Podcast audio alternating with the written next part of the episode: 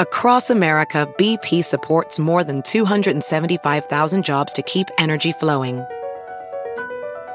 Jobs like updating turbines at one of our Indiana wind farms and producing more oil and gas with fewer operational emissions in the Gulf of Mexico. It's and, not or. See what doing both means for energy nationwide at bp.com slash investing in America. Pulling up to Mickey D's just for drinks? Oh yeah, that's me. Nothing extra, just perfection and a straw. Coming in hot for the coldest cups on the block.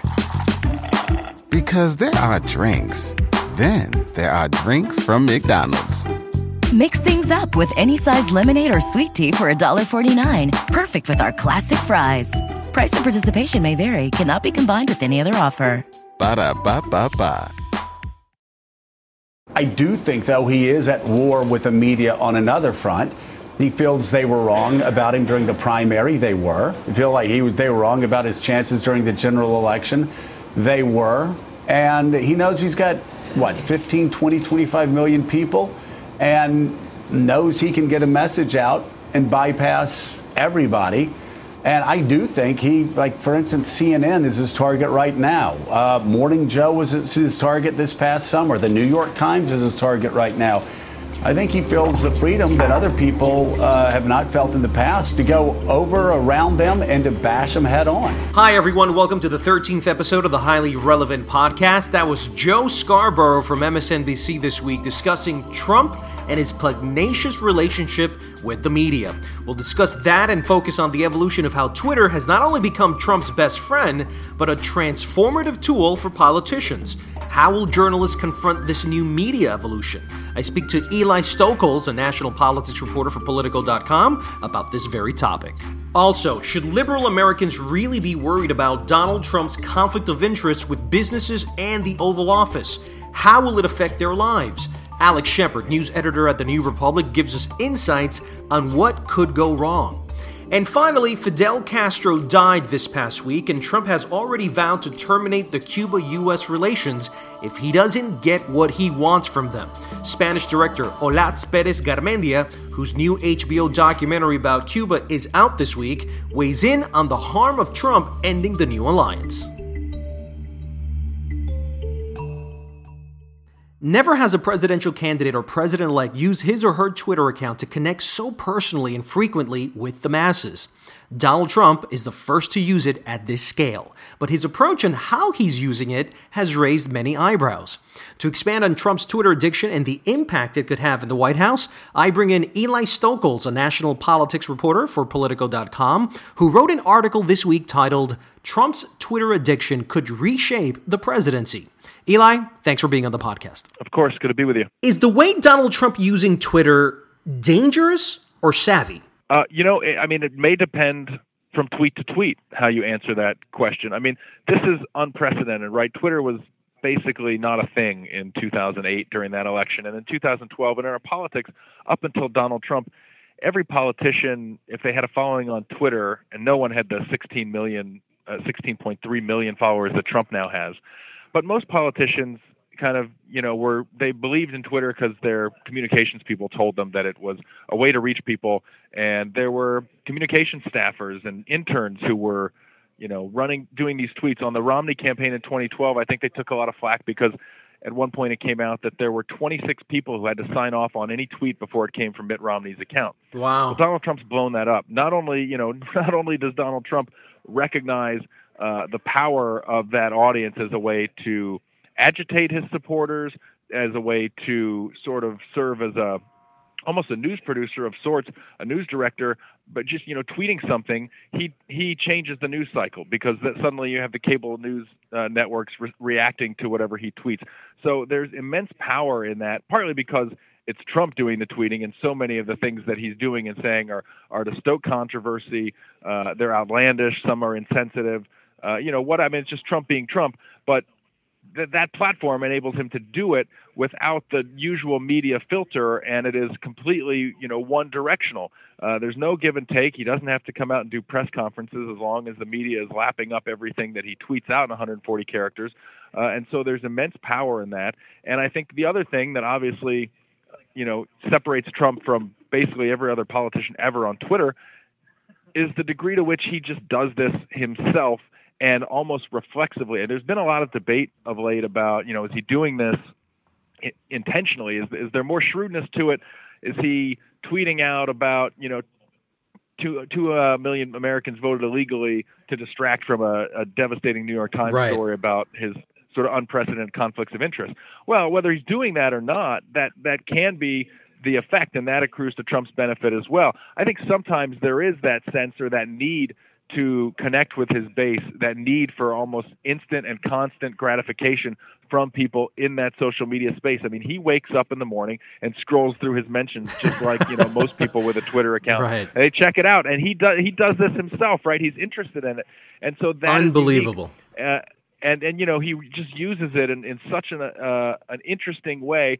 A lot of people, you know, may say, well, now that he's president, you know he shouldn't tweet as much. He should respect the uh, the office, you know, the stature of the office, and and you know somehow tweeting must be uh, beneath the, the president or tweeting the way Trump tweets. Look, I've never seen anything like this from someone who is about to become a president. Uh, the personal vendettas against journalists such as CNN's Jeff Zeleny, uh, his constant defense on criticisms, whether they're uh, you know childish criticisms or not, his reposts on Hamilton, the millions who voted illegally, the American flag.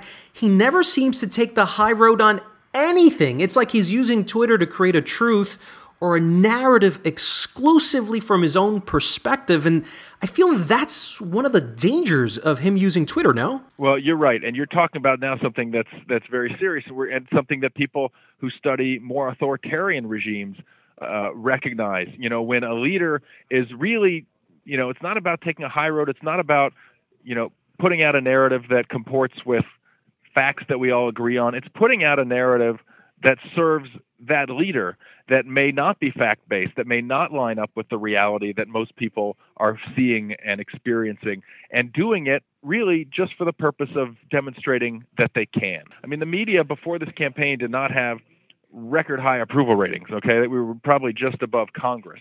Trump has exacerbated that sort right. of lack of trust. He's made that worse, and it, it is. I mean, you have to tip your hat to him. Even you know, if, if if we're just talking about sort of pure politics, what he's done has really served him well. The United States and the American democracy's always been undergirded by certain institutions, and the media is one of them. And if you completely weaken the media and a free press, um, you know that is one of those things that is scary to uh, a lot of people who do believe in right. More democratic, small d democratic ideals. I want to bring up another topic because, uh, and it has a lot to do with what we're just talking about right now, was this chilling ganging up effect that happens on Twitter that a lot of people don't necessarily notice, but but it happens to the victims, which is starting to arise from his tweets against his opposers when he attacks someone on, on, on Twitter, let's just bring up uh, Jeff Zeleny because he seems to be like the, the, the guy that uh, he's decided to pick on this week.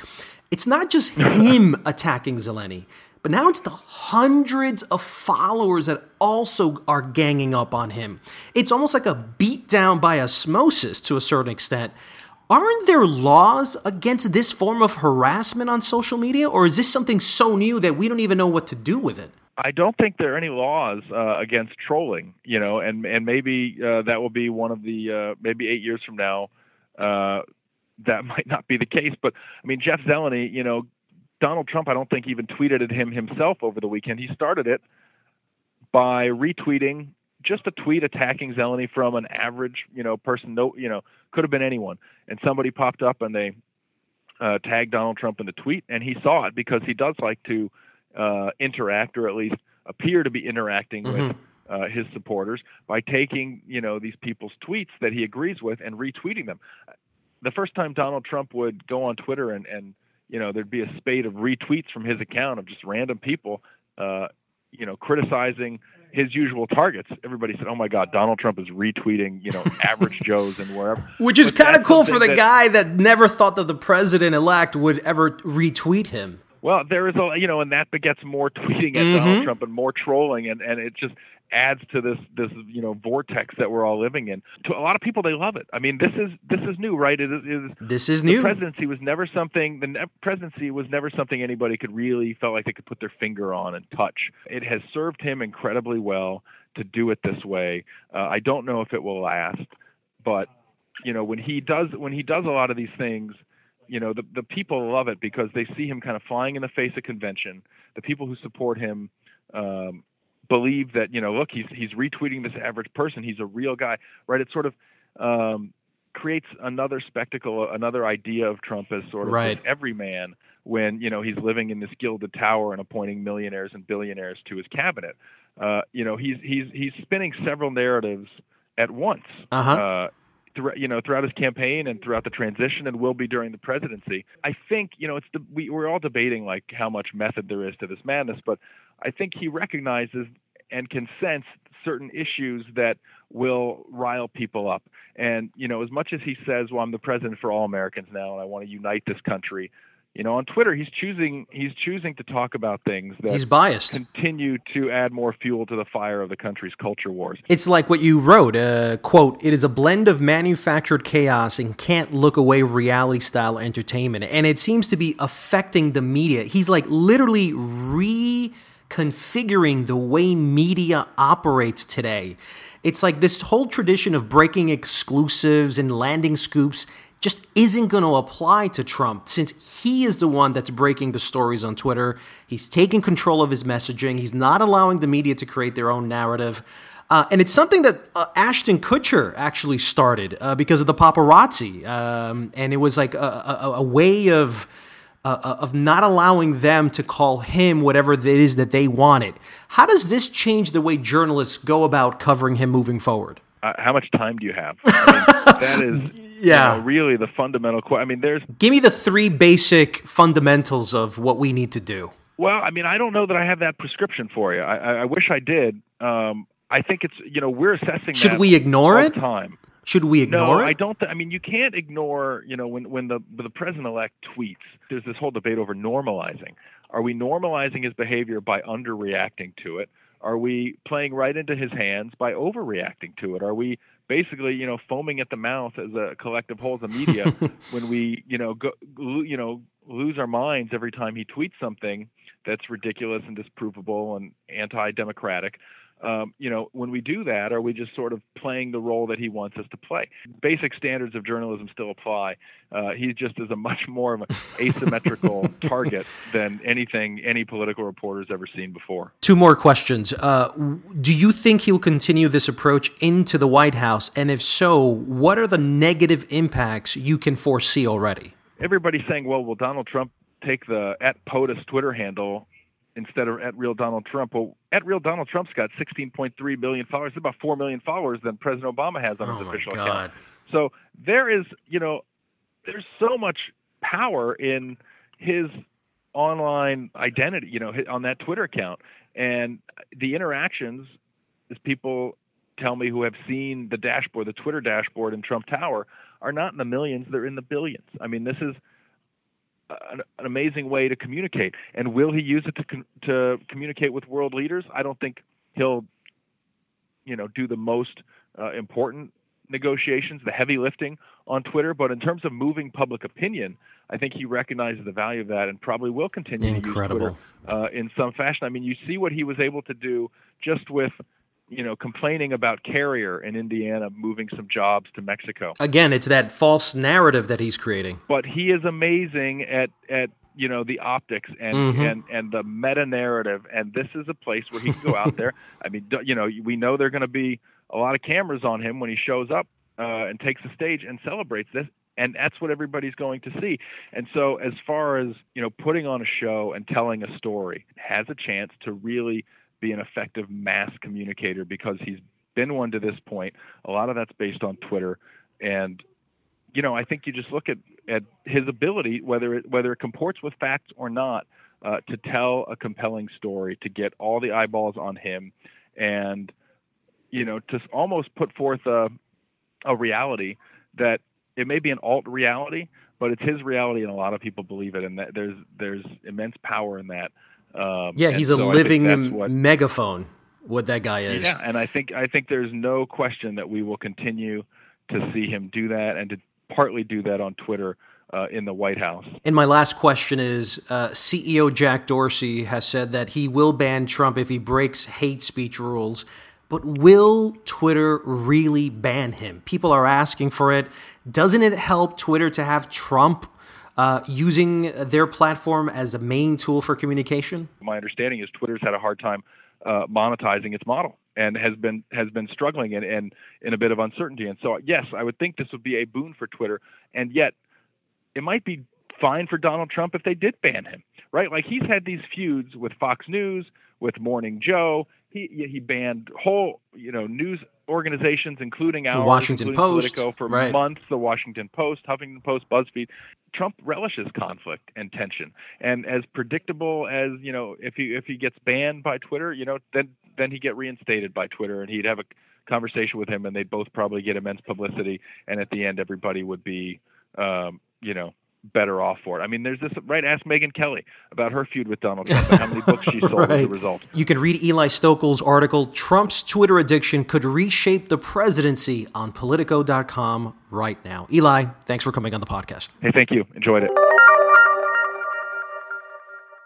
At one moment in time, not long ago, imagining any president using the Oval Office for his or her own business gain was inconceivable. But with Donald Trump's large business properties in direct conflict with his presidential position, many Americans believe that the moral reputation of the White House and America is in danger. Alex Shepard, news editor at The New Republic, joins me now to amplify the conflicts of interest of Donald Trump and his future presidency. Alex, thanks for coming on. Thanks for having me.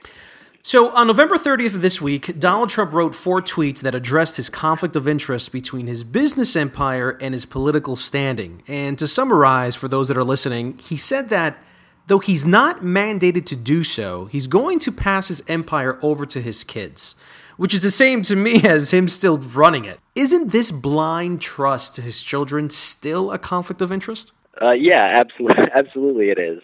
Uh, normally blind trusts are overseen by uh, independent entities, and the public uh, officials that are involved in them are supposed to have no knowledge of what happens to their assets. So, President Obama, for instance, has a blind trust that's being overseen by uh, an independent arbiter.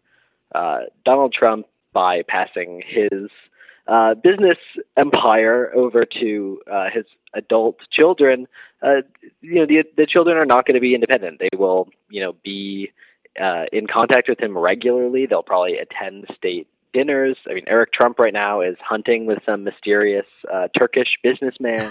Ivanka Trump has uh, Ivanka Trump has been on uh, phone calls with world leaders where Donald Trump has business interests. So there's no, uh, there's nothing to keep these two things separate. And more importantly, uh, anyone who deals with those children for, uh, you know, supposedly independent business reasons will know that they also have a direct line to the president of the United States, and that is the thing that makes this so mortifying. Richard Nixon once said, "If the president does it, then it's not illegal." Where is the accountability if any of this happens? Well, right now there is none, um, which is a problem. Actually, in Congress, there are really pretty clear rules about this because you know this has happened before in Congress. So you know we tend to uh, make laws retroactively. So when somebody does something corrupt or horrible and there isn't a law about it, they then will pass a law to make it so it's illegal. Uh, but in the case of the president, we just haven't had. We've had business people as presidents before. Incidentally, most of those presidents were terrible. Uh, Herbert Hoover was, you know, and George H. W. Bush were both um, were both businessmen. But uh, but the laws governing, you know, a president's private affairs are are relatively, uh, you know, they're relatively slight compared to those uh, governing Congress. Uh, one thing that could be done is that Congress, in the lame duck, which is happening right now, could pass a series of laws that would restrict what Trump could do uh, in office or how Trump's business affairs could become entangled with his political positions. But no one on the Republican side of the aisle, which would control this, has shown any interest in doing that. Here's a list that I that I have about all the conflicts of interest that he has. The Secret Service detail, the property in Georgia, the phone call with Erdogan, uh, the Las Vegas labor dispute, the blind trust issue, the hotel in Washington D.C., the Argentinian office building, the uh, his all his companies in Saudi Arabia, the British wind farm, uh, the Indian business partners, the envoy from the Philippines. I mean, if it was one or two, I can understand, but this is so many. I've said that he has four years where he could either be reelected or not, but once he becomes a private citizen again, he would have set up all the policies and the laws that would have allowed him to become even a better businessman than he when than, than when he entered being uh, the president. Well, yeah, I think that that's right, but I think that the other thing is just that, and I think it maybe has been has been underreported is just how little that Trump has to do right now to make a boatload of money uh, while in office. I mean, you've already seen these deals get approved, you know, globally since he was elected, and you know, and uh, and diplomats, you know, are booking suites in Trump hotels around the world because they think that it will help them get access to Trump. Uh, will it? I don't know, but that is almost uh, beside the point because people are realizing right now that being in business with Trump is good for them politically, or they think that it is, and he will make a ton of money even doing nothing because his business empire is set up in this way that there are just so many opportunities for foreign actors to uh, pay him, and they're absolutely going to do it because they think that they can get something out of it. You wrote in your article the only way for Trump to truly avoid these conflicts of interest would be to sell his businesses, but Trump won't do that. Instead, he'll opt for obfuscation. Can you elaborate on that? Yeah, so I mean that's sort of what that's what giving control over to the children is, right? And it's sort of a classic Trump move. He can, uh, anytime a conflict of in- interest arises, he can say, "No, my children manage, you know, my assets. Uh, you know, that is more than what the law compels me to do. We don't talk about that. You know, how dare you even, you know, accuse me of being corrupt? You know, when I was elected on this anti-corruption platform." Uh, it's, he's basically done the bare minimum that anytime he's accused of misdealing, he can just point at his kids and say they're in total control. I have great kids, uh, and sort of walk away. But that you know that was a sort of classic campaign uh, tactic for Trump, right? Anytime uh, he was accused of any you know misdealing or misdeed, he would sort of inject just enough untruth. You know, there's quite a bit written about his penchant for gaslighting. You know, whether it be uh, his accusations of sexual assault or his own policies. Uh, and that's what he's going to do when asked about his conflicts of interest. He's sort of done just enough that he can always uh, have plausible deniability. And if you look back at Trump's business dealings, you know, particularly in the 1980s when he's just getting sued left and right, uh, and, and you know, uh, also committed, you know, felony level fraud multiple times.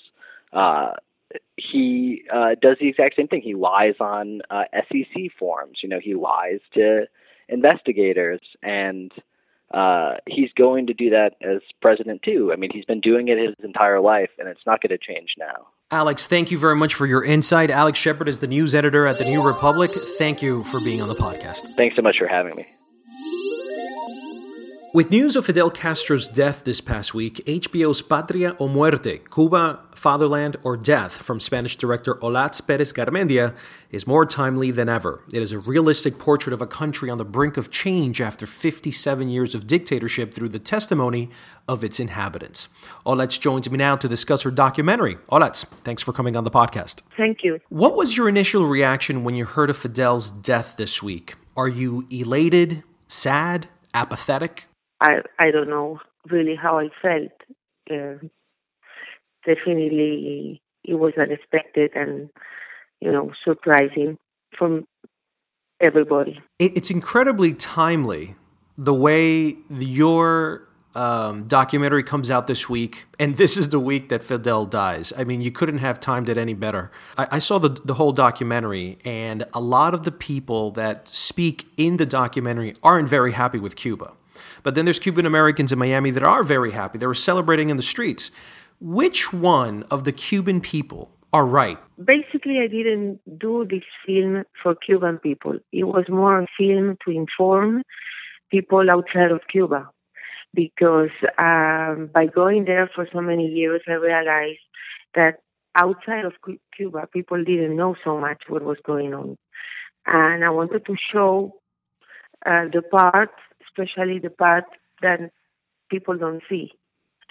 Um, which ones are right? I don't know. I, I was I'm always more in contact with the people inside of Cuba. I I don't really uh, made this film for the Cubans from from, from Florida, even if I you know uh, I have a lot of friends there, but I know they're more reactive and radical and I think this film is more about, um, you know, life in Cuba and the difficulties that people are having there. Speaking of difficulties, how difficult was it to get this project off the ground? I understand you did this documentary without the permission of the Castro government. Yes, it was very difficult because um, we didn't have permissions, so to film without permissions is extremely difficult, and also to um, bring in and out of the country all the uh, memory flashes and uh, hard drives. It's very, very complicated.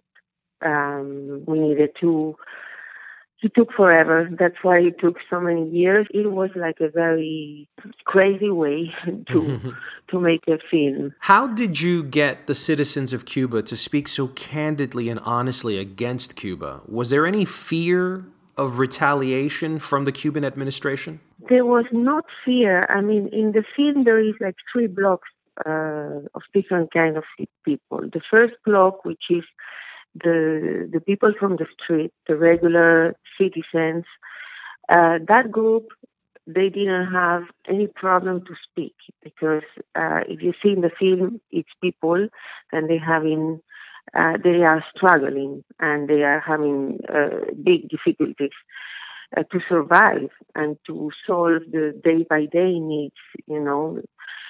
So these people are talk to me you know, very openly. They never questioned anything, who I was or what I was going to do with the film. But I felt like their their needs were much stronger than their fear. So they they took advantage that advantage of you know having a camera in front of them to to denounce the, the situation they were living some kind of way, you know. Right. And then, you know, the other block, the intellectuals or artists and writers and all that, they always, they never have a problem to speak. And of course, the opposition, they take any possibility when there is a camera in front of them to say whatever they want to say. So right. I never felt, I never felt like I put anybody in a position in comfortable position uh, where they feel forced or you know uncomfortable to talk. They all did it because they wanted to do it. Julian Schnabel is the executive producer of this documentary. Uh, did he suggest any documentaries for you to watch that influenced you in the way you made this film? No, Julian came in the project where where or I already you know have like a um, trailer and a little maquette when I presented to him, and right away he was, you know, interested, and he he told me he wanted to help me uh, being an executive producer, but him and I have kind of very similar tastes, uh, also because you know we lived together for seven, 17 years and we did a lot of things together. And both of us are, for example, to name one, fans of this documentary Havana by Jana Bokova. Mm-hmm. Is a is a very I mean good documentary of the 90s, the beginning of the 90s. That it was a, a very big inspiration for me. Politically speaking, uh, President Obama decided to ease the embargo restrictions on Cuba, but now, this morning, uh, Donald Trump said if Cuba is unwilling to make a better deal for the Cuban people, the Cuban American people, and the U.S. as a whole, I will terminate the deal. Oh, wow. My reaction, it doesn't surprise. I mean, because I expect something crazy that could happen with him. but I think it's, uh, it's crazy. It's crazy to, you know, to go back into something that President Obama opened in a very good direction. You know. Do you think that the United States and Cuba should have a good relationship moving forward? Of course, Cubans, uh, you know, they need help and they need to come out of the situation they are and the approach that uh, you know President Obama uh, proposed and started, Uh, it was a great approach, and Cubans from the island they really celebrated, and they were happy with it. so I think this now going backwards or closing the deal, like uh, Donald Trump suggests, is crazy. My last question to you is What advice do you have for tourists who are interested in traveling to Cuba from the United States?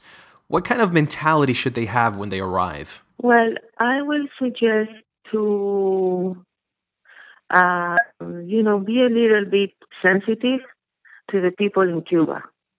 Uh, Cuba is not like going there like you go to the zoo or or to visit the the Roman ruins or you know it's a place very exotic, very beautiful, very unusual because it's stuck in the time and it's very attractive.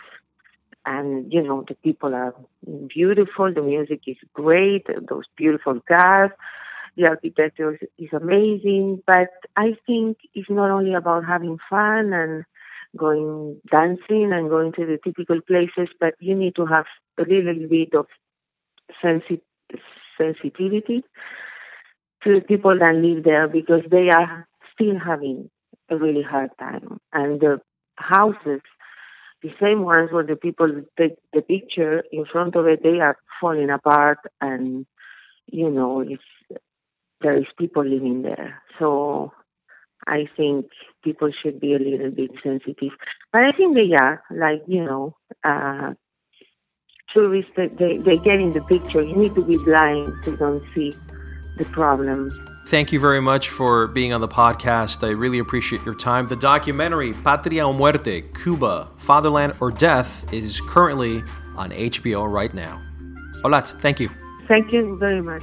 And that concludes our 13th episode of the Highly Relevant Podcast. I want to thank Eli Stokols, Alex Shepard, and Olatz Perez Garmendia for being on the show. I hope you like the show, and if you have any questions, please email me at highlyrelevant at showbizcafe.com or tweet at me at JackRicoOfficial and share your opinions and thoughts on how you're feeling about Trump and our new dawn of American politics. Thanks for listening, and may God bless us all.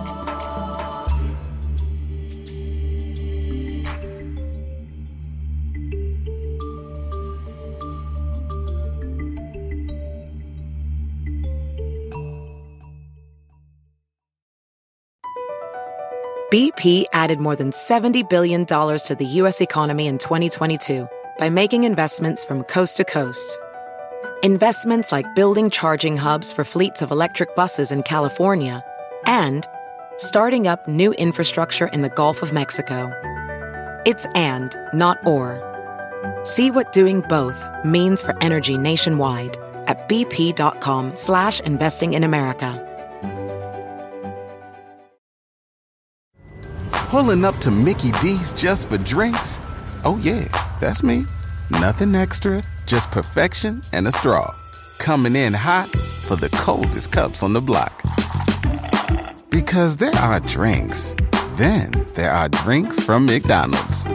Mix things up with any size lemonade or sweet tea for $1.49. Perfect with our classic fries. Price and participation may vary, cannot be combined with any other offer. Ba da ba ba ba.